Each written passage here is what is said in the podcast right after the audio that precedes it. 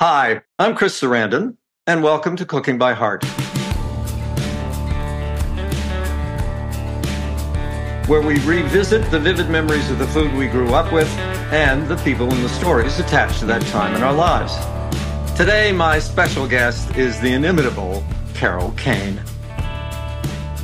Carol starred in films such as Hester Street, for which she received an Academy Award nomination for Best Actress, Dog Day Afternoon, one of my favorites, Annie Hall, The Princess Bride, another of my favorites, and Scrooged, among many, many, many other films that she's been in. She's also appeared on television in the series Taxi, for which she won two Emmy Awards.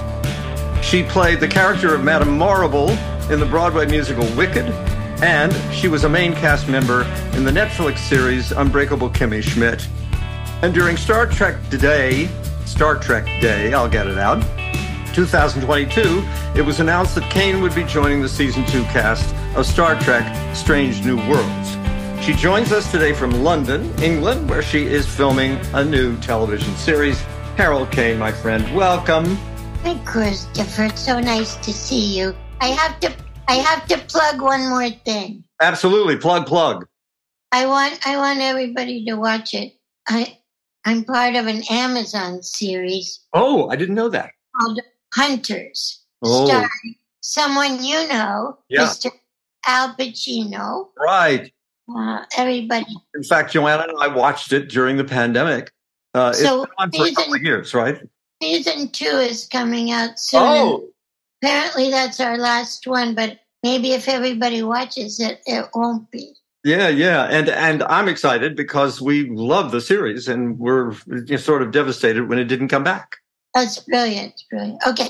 Enough, enough, enough plugging. All right, enough plugging. Onward, onward. So, um, my first question I always ask everybody is uh, about provenance, where we're from, because that has a lot to do with the sort of theme of the show is growing up someplace.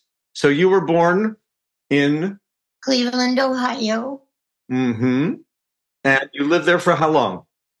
When I was nine and part of, yeah, nine and part of 10, I lived in Paris with my family uh, for a year and a half. And then With we, your- With whom? my family, With your family. Okay, so let's go back then to Cleveland. So, you spent the first nine years Yeah. approximately in Cleveland. Um, Okay. What what was it like growing up in Cleveland? What was your was it an urban or suburban existence? uh, suburban, uh, Cleveland Heights. Yeah. Oh, Cleveland Heights. Yeah. I know Cleveland Heights because I have uncles and aunts who lived there for many many years. They're all gone now, but uh, they lived in Cleveland Heights, and I would Uh-huh. visit them in the summer. Yeah, yeah. So tell me a little bit about mom and dad. Well, my beautiful mama is in the other room right now. Oh wow. with me in London, and she's 96 and still playing the piano and composing. And my papa is gone. Mm-hmm. They were, uh, you know, together when I was born, but unhappily so. Yes, this is not a, this is a ubiquitous story with some people. I, this is not a new. Yeah. Yeah. And, and I, I am the second uh, of two girls. Mm-hmm. My sister Nina is a year and 10 days older than me. Mm-hmm. She's a realtor. And speaking of food, she's a foodie Ah, and an excellent cook, ah. which has not rubbed off on me at all. now, did mom or dad cook when you were growing up? My father loved to cook. Mm-hmm. And also, we had uh, a housekeeper slash nanny named Pauline. And Pauline was an excellent cook and used to make strudel from Oh. scratch and all kinds of great things. And my, my mom wasn't much of a cook, although they both made, uh, what was it called? Creamed tuna. If you can imagine how healthy that Oh, was. yeah. Yeah. Like milk and butter and, and Right, cream and right, tuna. right. But another ubiquitous dish back in that in that time period. That right? Yeah, Okay. yeah. But my daddy, he liked to cook and he would cook for holidays and he, he cooked matzo brei. which I love yeah. to this yeah. day. Yeah. So now the tra- so the tra- traditions, at least as far as cooking were concerned, were sort of general American, uh, but mixed with uh, Jewish food. Yeah, uh, but we were not uh, religious. Mm-hmm. But yeah, there were things matzo brei, and my uncle Jack used to. I remember come over most every Sunday with smoked fish oh. and lox and bagels. And oh, yeah. That we loved. We loved oh, that. yeah. Well, any, anyone who's grown up in or around New York or lives in New York, for that matter, or, or basically any kind of urban center, but particularly New York, Los Angeles, are familiar with that that uh, Sunday morning tradition. Smoked mm. fish, uh, bagels, lox, cream cheese, uh. onions. Uh, we augment with capers. Of course, you do that. Nowadays, I would like to augment with caviar, but it's too expensive. Yes, it's too bloody expensive, for God's sake. uh, so, what was it like around the uh, dinner table? Um, uh, w- w- were you guys sort of a traditional around the table family, or did people eat at different times? Was it kind of fractured? I, you know, I have a lot of blanks in my uh-huh. memory childhood because you know I don't mean to sound you know tragic and hmm. pathetic, mm. but was a difficult yeah, time, yeah. and I don't remember a lot about around the dinner table, uh, except that probably it was stressful. Mm-hmm. Did you have a, a, good relationship with your sister? Did you guys share anything that was culinary in any way? Well, uh, we were very young then, mm-hmm. you know. Uh, uh, nine and 10 when we both went to France and then uh, back for a year. And then we were both, each sent to separate boarding schools mm-hmm. because my parents, which we didn't know at the time, were getting a divorce. Right, right. And they sent my sister to uh, a Quaker boarding school. Interesting. In, in, Carolina, where she could have a horse. Oh, because she was into horses. Uh, and nature, mm-hmm. and and I was uh, always and forever obsessed with acting.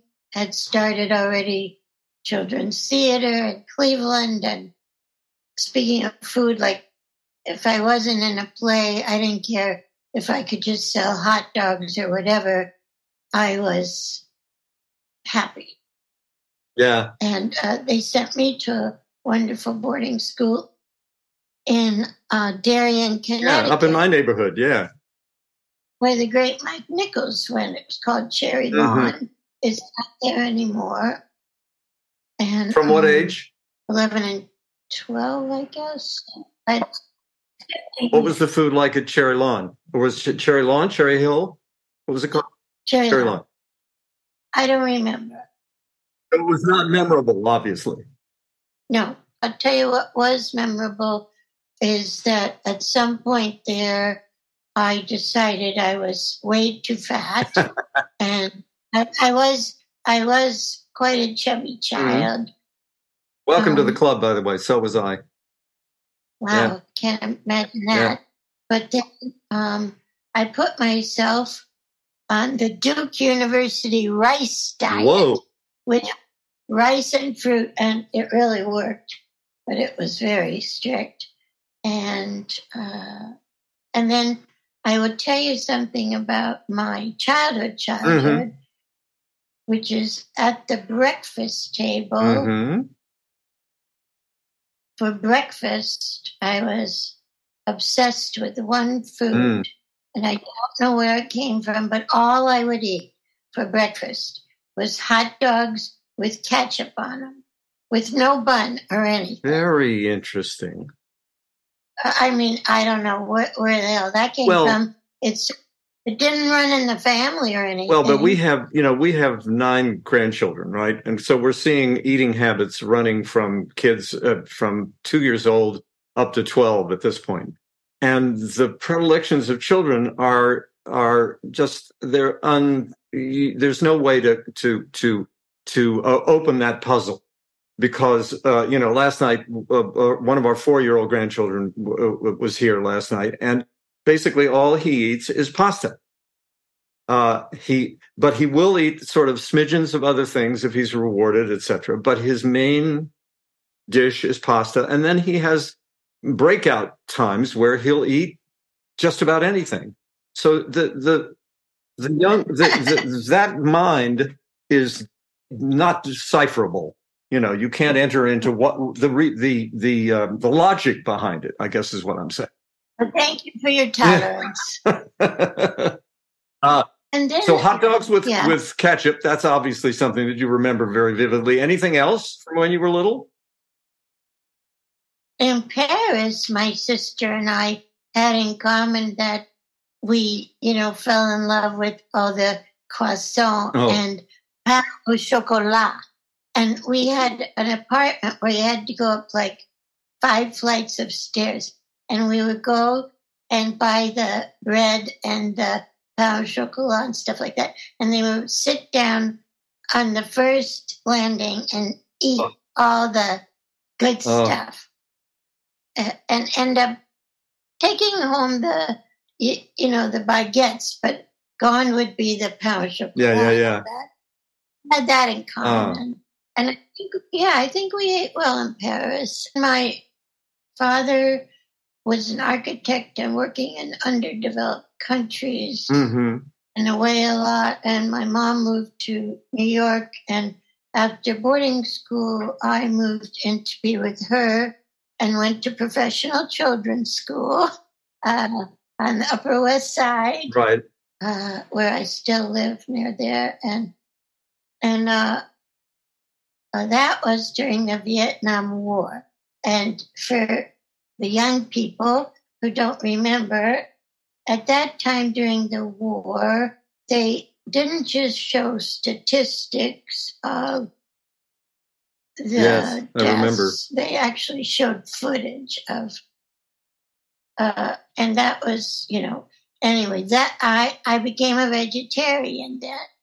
Uh, and that was kind of a big left turn because right. our family ate roast beef and potatoes yeah. and what you ate then. And I became a vegetarian from 14 to like 30 something totally. And then I was back in France visiting my mom who had moved there by that time.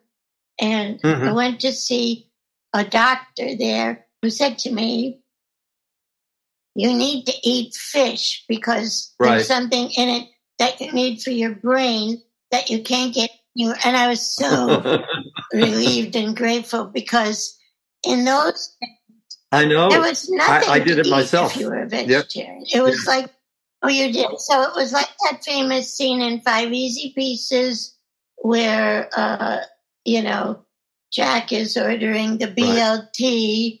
You, you know, uh, uh, the right. toast,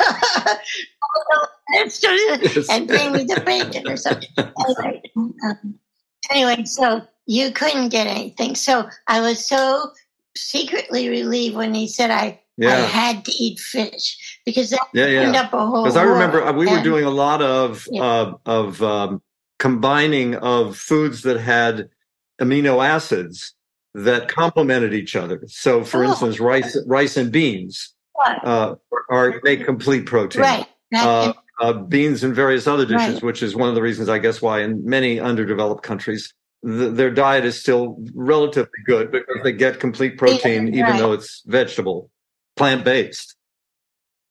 Uh, and, but yeah. but at the same time, you were also relegated to a lot of cheese and a lot of eggs, right?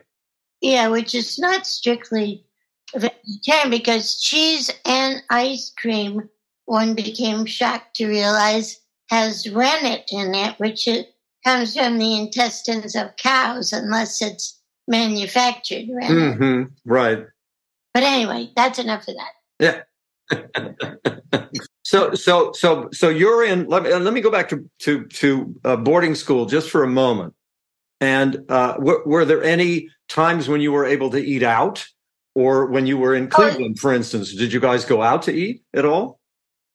I think we did once in a Oh, you know where we went? Okay, Hmm. we went to Bob's Big Boy. Oh, And oh we had yes. incredible burgers with the secret sauce. Oh yes.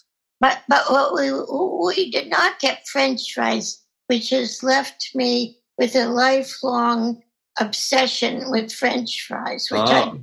which I try not to indulge because they're so fattening. But uh, we sort of missed those and Bob's Burgers. That was Oh. heaven. Oh, I remember Big Boy vividly, and the big statue that was out front of the restaurant. Whoa! Yeah, yeah. And and then um, we belonged to a country club called the Oakwood Country Club, which was a country club that accepted Jews, or maybe it was all Jews. I can't remember. Right, right. and they had a little canteen there where they sold these unbelievable hamburgers. And Mm. as you can see, this is back in my carnivore days. Right. So I remember those. And at a certain point, because I moved back to be with my mom, and my dad wasn't there, my sister wasn't there, hmm and my mother uh, was working to make a living. She's a musician and composer, but she was working in like piano bars. hmm So her living was made at night. Right. Uh, I was a teenager coming home from professional children's school and um, mostly got used to eating by myself in bed. Mm. our, uh, my mother and I, it's pretty bad. We eat in bed a lot because sort of eating by ourselves at strange hours. And I guess I would put the TV on, right. eat my meal in front of the TV, and I loved that. And I've gone through that as well. We we do that sometimes. eh, Joanna and I both. because you're all in different places working, and hmm Yeah, but sometimes when we're together, we'll sit in front of the TV and we'll watch Yeah. Jeopardy or oh, and we used to have. Uh, wait a minute, we used to have TV dinners, which I Ah. loved. oh Even I was quite little. And, and, and we would sit in front of the TV with TV trays. hmm Each of us with a TV tray. right those ready-made trays, right? Swanson's TV dinners, which so good. And they had like, oh, this is bringing something. They had like applesauce and mashed potatoes and all this stuff. Yeah, turkey and gravy. Yes, everything. Corn. Yep. And oh gosh, they were so good. Oh yeah. And uh, that's like, you know, in that Woody Allen movie uh, where all the people are entertainers and he invites all his clients for Thanksgiving. And what Thanksgiving is, is Swanson's Turkey TV dinners. right. Each of the, each of the people have. And um, that was a big deal for me. Yeah. And Yeah, yeah. Isn't it interesting how just as we we kind of you know uh, uh, we riff on meals and what things were like, that suddenly stuff comes back. yes, Things that we hadn't thought about for so long, suddenly they're back in our memory and in our olfactory and and, and in our uh, you know in our taste buds. They were so good. And then as I grew up, I began to eat applesauce with baked potatoes, which are my favorite food. hmm And I also began to need to have applesauce with Chinese food. Hmm. Yes, I don't know why. Interesting combination. Obligatory to me. Hmm. And like when I was doing Wicked, you know, where I would eat dinner, I couldn't eat before the show because I would get, I couldn't do it. Yeah, yeah. I know the I feel. get home at, you know, eleven thirty or twelve, Right. and order in from Empire Szechuan, and have my Empire Szechuan and my applesauce. hmm you furnish the applesauce; they furnish the Szechuan. Exactly. Uh, Yeah. So so so take me back then. We we we've we've sort of gone through Cleveland. We're in Paris. We're eating croissant on the steps of your apartment with your sister, chocolat, the uh, croissant and chocolat, right? Uh, by the way, folks, uh, for the listeners here, if you're ever traveling and you go to Paris, uh, the one thing you have to do is to go to a, a, a, French bakery, just about any French bakery, and get some croissant and sit down and have a cup of coffee and have a croissant. It's, there's nothing like it in the world anywhere. Yeah. Any other uh, Par- Parisian food that you remember from when you were a kid there? I remember that my mama made homemade uh, mayonnaise, which the housekeeper taught her to make, and yeah. it was so good. Eggs, oil. Oh, it was wonderful, and yeah. it seemed like magic. And it was so. I guess it was easy, but you never had homemade mayonnaise in Cleveland. No, no. And it's interesting because you, you mentioned having listened to my uh, the the podcast that I did with my three kids, all of whom are are uh, foodies and uh, great cooks, and uh, my daughters uh, on and off make their own mayonnaise always. Uh, particularly my daughter Alexis, who's just really into it. My son, well, oh, oh, so great, so great. Olive oil, lemon, egg yolks, or uh, vinegar sometimes. It depends. I can't remember what else, but at any rate. So, so a- anything else you remember from Paris? Well, you know, then my mom lived there a long time, and then I would go and visit her, and we had just very few restaurants like on the street where she lived uh, in a hotel for five years called Grand Hotel des Balcons, which means big hotels of the balconies, and it was a little tiny, and it still is beautiful little hotel near the Luxembourg Gardens. Mm-hmm. She ate every meal out because she lived in a tiny little room with not only no kitchen, no bathroom, even oh, no bath. She shared a bathroom. hall. Yeah, yeah. And uh, then they fixed it up, and every room has a bathroom now. And we go back except for COVID, at least once a year. Mm-hmm. And we have one macrobiotic restaurant that we love called Guenmaï. Mm-hmm. We have uh, one French restaurant, same street, called Le Bidon. Mm-hmm. Uh, back in the day, she always ate at a place called La Cambuse, which was across the street from the hotel. And when they closed, it was like the end of the world. Oh. Except her kitchen. And and even if she was sick or something, La Cambuse would send her food to her hotel room, which oh. they didn't do for anybody. Right. Now Le Bidon sometimes does that for us. But right. we're we're in Paris, but we don't eat anywhere except when we're treating people, we take them to La Méditerranée, which is a famous old French uh, a fish restaurant mm-hmm. uh, facing the Théâtre d'Odéon, and it's very beautiful. And that's it. Four right. restaurants in all of Paris. These were and these were restaurants rather than brasseries, right? They were not. Yes. not yeah. So so it was sit down, uh, prepared meals, uh, uh, traditional French cooking. Uh, well, yeah. Or Nouvelle. No, uh, maybe Le Bidon's a little bit Nouvelle, but that just opened about five, six years ago. Mm-hmm. Mm-hmm. Yeah. And one of the things that I remember about eating in Paris too is that so many of the restaurants have a, a, a history.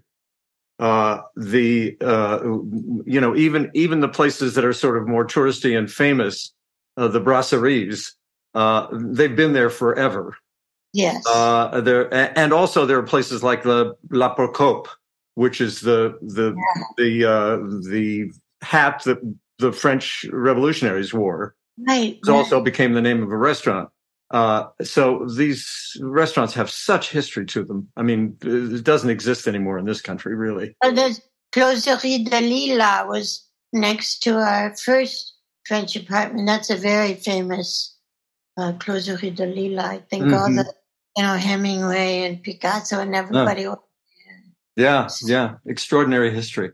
Uh, oh, so so now you're you're back in the United States and you are in the school and uh, nothing uh, terribly thrilling in, in as far as the culinary world there. so then you move into New York City with your mom and you're going to children's professional children's school from the time you're how old? Uh, I think I was 12 and a half, maybe. Wow. And, Uh, and, and what was your first professional experience as a professional child actor? I mean, I started doing uh, what I considered very professional acting when I was like six. Ah, Uh, in Cleveland, there was an extraordinary man named Jerry Leonard who founded the Cleveland Heights Youth Theater mm, and was very strict with us. Uh, either you took it seriously and became six year old professionals, right. or he wasn't having anything to do with you. And so, I love was- that that you see it as being uh, essentially the the beginning of your professional career. because he was just that strict, Yeah. if you were playing around, he didn't have time for you. Right. This is your job. Yeah. Yeah. You need to take it seriously. I joined both the unions when I was 14, uh, SAG and Equity. And uh, I. As a result of work. Yeah, uh, my first professional. Well, I be, did a lot of extra work when I was 14. hmm And then when I was like 16, um, I got cast in Carnal Knowledge through Vic Ramos, who used to I remember. extras. Yep. And then he became Matt Dillon's manager, and Mike Nichols was looking for this character, and they were already shooting uh, Carnal Knowledge in Vancouver. And Vic told Juliet Taylor and Marion Dougherty, I, I think I have the girl for you through extra work. He Wow. remembered me and told Juliet, and they sent me up to Vancouver telling me that if I didn't get it, I'd be back the next day. And if I got it, I'd be staying three weeks. Whoa. And my mother said to the producer, if my daughter's going to go through that, you have to fly her first class. Wow. Good for mom. What about stage? my first professional uh, stage job was on tour with Tammy Grimes in the prime of Miss Jean Brodie. Right. Right. I remember that play when it was on Broadway. I didn't. Uh, I, I didn't see it, but I remember who was it? Zoe Caldwell was the. Yeah. Yeah. I auditioned for that production, I think, 13 times and didn't get it Wow. because there was a dispute between the writer, Jay Presson Allen, and the director. She wanted me and he didn't. So that, Mm. anyway, then I went on tour with it. Oh wow! You know, and for our listeners, this is not an unusual experience for an actor, uh, as Carol describes it, auditioning thirteen times for a show uh, or a movie and then not getting. It almost killed me. Oh, yeah, it's it can be devastating. You know, particularly if you're go- if you've gone through that process so many times and your hopes are up and then they're down and then they're up and then they're down. Uh, it's it can be devastating, but uh, it's a testament to your resilience that you made it through, and not only made it through, but then went on to this extraordinary, illustrious career. Uh, uh, so um, I, I, we have a couple of things in a couple of movies in common, and interestingly, with both those movies, we didn't work together. Isn't that weird? Yeah, Dog Day They're Afternoon. both, and they're both such great movies. We're both privileged to be. Very lucky. Oh, so lucky. That, talk. Tell me a little. Let's talk a little bit about your experience with Dog Day Afternoon. And for those of you uh, in the audience who are a little younger and don't know the movie, it's Dog. The movie's called Dog Day Afternoon, and it's based upon some real events that occurred in New York City in the uh, 1970s. Uh, very bizarre, very interesting. A bank robbery, a hostage situation. And by the way, it has modern parallels in terms of the LBGT community, et cetera, et cetera. So, so t- talk a little bit about your experience and Christopher played Al Pacino's uh, wife. wife, Yeah. who was in the middle of transitioning from Correct. a male to a female, which was an unheard of character. It was very, very uh, uh, daring in, in that regard in that time. Absolutely genius in it. Yeah. A great script. A, a great script, a great director. Sidney Lumet. And what was your, you, because you spent a lot of your time, you were a, a worker in the bank. That was your character. And, and a lot of time. I had already done Hester Street, I believe. Right. But I wanted so badly to work with Al, who I'd done some theater with. And uh, my friend Clifford Capone, who did wardrobe on it and also made a shirt for Al overnight, made a shirt that he wow. wore. And uh, he was working on it. Al was working on it. And I just wanted to be part of it. Yeah, yeah. I had a bank teller role. It wasn't large, but I loved it. And well, because was a, there was an ensemble, there was a real sense of that group being a community. And then Al did this incredible ad lib when he first came in the bank, and uh, actually uh, Gary Springer, who was John Springer, the famous and beloved publicist, Gary Springer, his son, played uh, the bank robber who chickened out right at the beginning. But as he left, he yelled out to Al's character, Sonny, there's uh, someone hiding under the desk. And that was me. Mm-hmm. And I mm-hmm. had these strange little uh, braid buns on either side of my head. Sort of pre Princess Leia kind of buns. Yeah. Uh, and, and, and Al looked under the desk and saw me and said, What's this, a squirrel? that was an ad lib, and that yeah. was so. It was so great. Anyway, yeah. Uh, I just remember, you know, I, I felt I, we were all privileged to be in it, and Charlie Durning and Penny Allen, and oh God, uh, uh, Jimmy Broderick, Matthew. James Broderick, right? The the father of uh, Matthew Broderick, the uh, the actor, but his dad was a wonderful actor as well. Yeah. Yeah, it was, it was an extraordinary experience in a lot of ways. So let me segue into to the other movie that we were in together that we didn't work together, uh, and that's The Princess Bride. How did that come about for you? I I just was so lucky. It was one of the few times in my life when somebody called me. That somebody being Rob Reiner. Mm-hmm.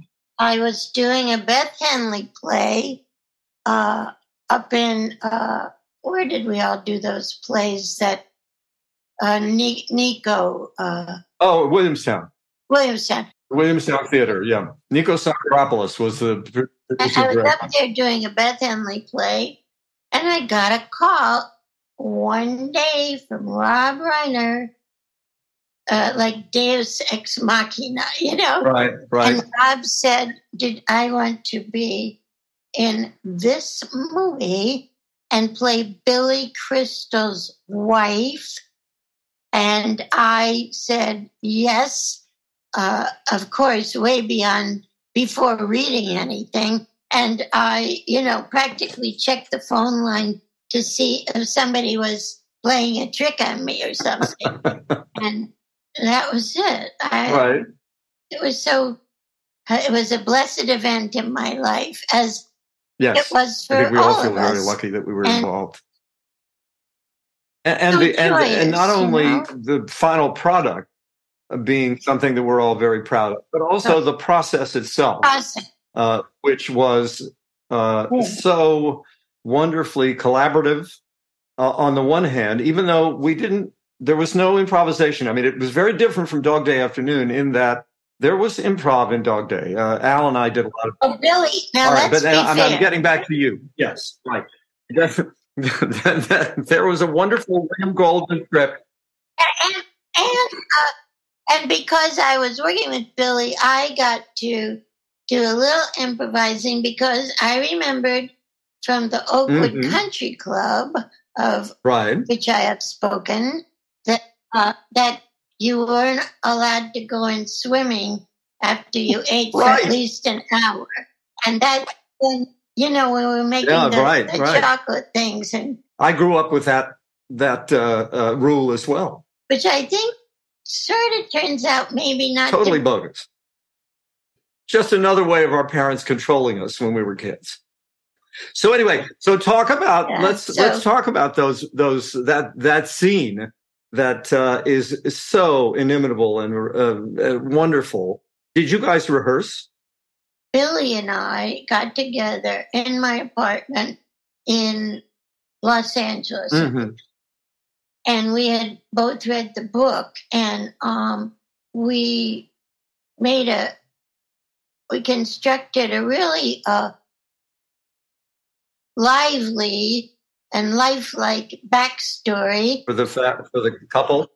Yeah. uh, Mir- Miracle Max and Valerie. And then we also, you know, riffed on what was in the book and had ourselves in the same world Right. by the time that was over.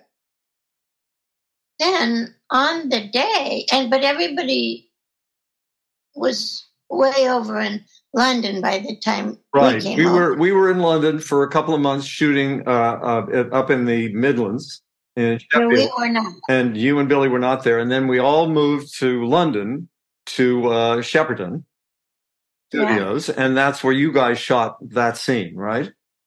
And I don't recall a rehearsal because what I do recall was that um, our makeup, which was to make us look hundreds of years old, Right. Billy's makeup artist from Saturday Night Live, uh, Peter, he invented it and constructed it, Mhm. and he he could only apply it. Uh, the prosthetics, the little little rubber bits Right. that were built to one of us on the day, hmm and that was Billy. My makeup artist was an English makeup artist who was wonderful but had no trial run. Oh, Therefore, I think that while Billy's took the usual four hours, mine took, I believe, about nine oh hours. Oh, boy. And the the only terrifying thing about that for me was, you know what, I, I just went like this on my jacket. Yes.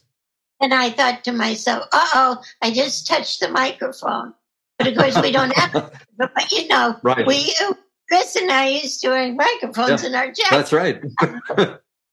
Um, but in any case, um, what was terrifying for me about that is that the scene had started and everybody, uh, you know, Mandy and Cary and Billy, right. Mandy were- Cary Elwes, Billy Crystal. Yeah. They were all working together, and I was not even on the floor. You were still in I- makeup. And I got so terrified and intimidated that I wouldn't be able to live up what had started to happen hmm chemistry wise when I hit the floor. And as I see it, I, I still don't feel I did live Oh. up to it. You were delightful in that movie. Ah, you're so Thank you. wonderful. I assure you. And and and will as will millions of other people who watch the movie and particularly watch those that scene uh, will attest Well, that the, so the Valerie uh, Max uh, uh, relationship is first of all the the work that you guys did beforehand paid off because there was a sense that you were did. We had a, a background and we had no tolerance for each other's bullshit. yeah. Now the the oh good good now uh, I mean, in our hundreds of years of being married. Yes, right. and and also uh, uh, the the stories of what transpired and the actual shooting. Uh, uh, uh, Cary always talks about this of having to lie there and and endure Oh, this this sort of craziness that was going on around him. That shows what you know. He's only mostly gay. and and and and then Mandy famously, uh, Mandy broke a rib. Uh, you know, a few other teenage things I want to insert Sure. is that I remember back in the day because she was working, I was working, and I wasn't working. I was going to school and then working. We depended on things like frozen wonton soup. Mm-hmm. Believe it, there was a lovely frozen wonton that you could get and that my mother had a specialty salad which we were in love with and all our friends were in love with that we would never eat now because here's what it consisted of right.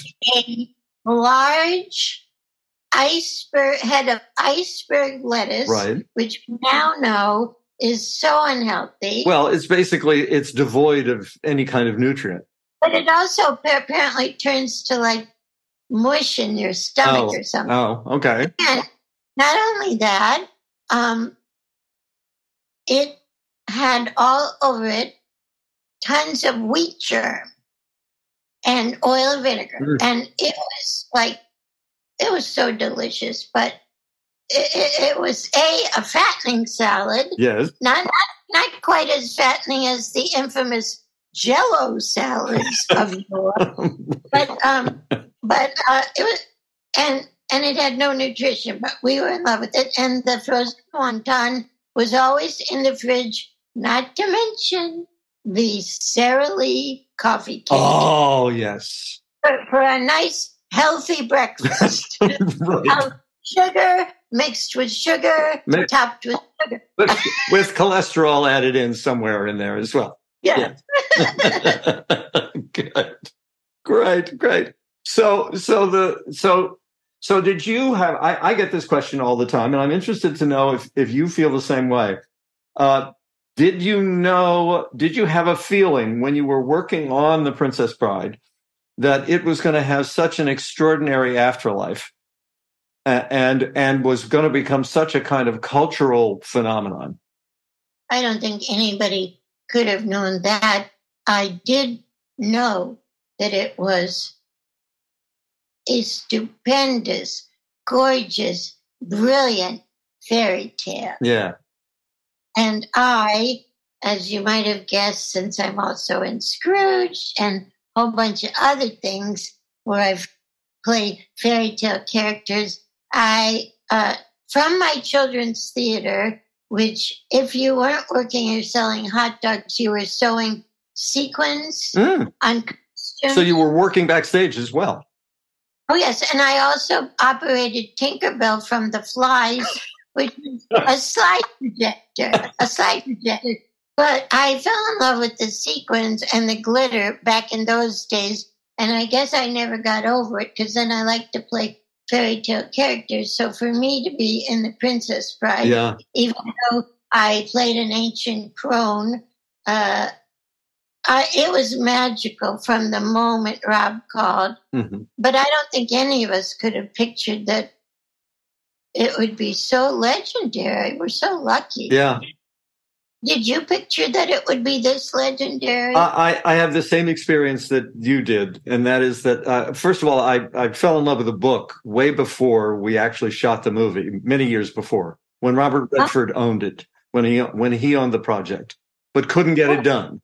And then uh, uh, when I got the call to go and audition for Rob, uh, I was over the moon because I loved the book. the dreaded word audition. Audition, yes. But that one was was actually fun as well because I, I, I uh, arrived at Bill Goldman's apartment and I had just read an article in the paper about something that was happening with the New York Knicks, and I was a big fan. I am a big fan of the New York Knicks, and and Bill Goldman's a big Knicks fan. And I walked into the room and they asked how I was, and I just unloaded about this situation with the Knicks. And Goldman and I got into a conversation, Bill Goldman and I, and we talked for like 15 minutes, you know, about the Knicks. And Rob literally said, uh, uh, excuse me, but you, you think we might, we might read this scene, right?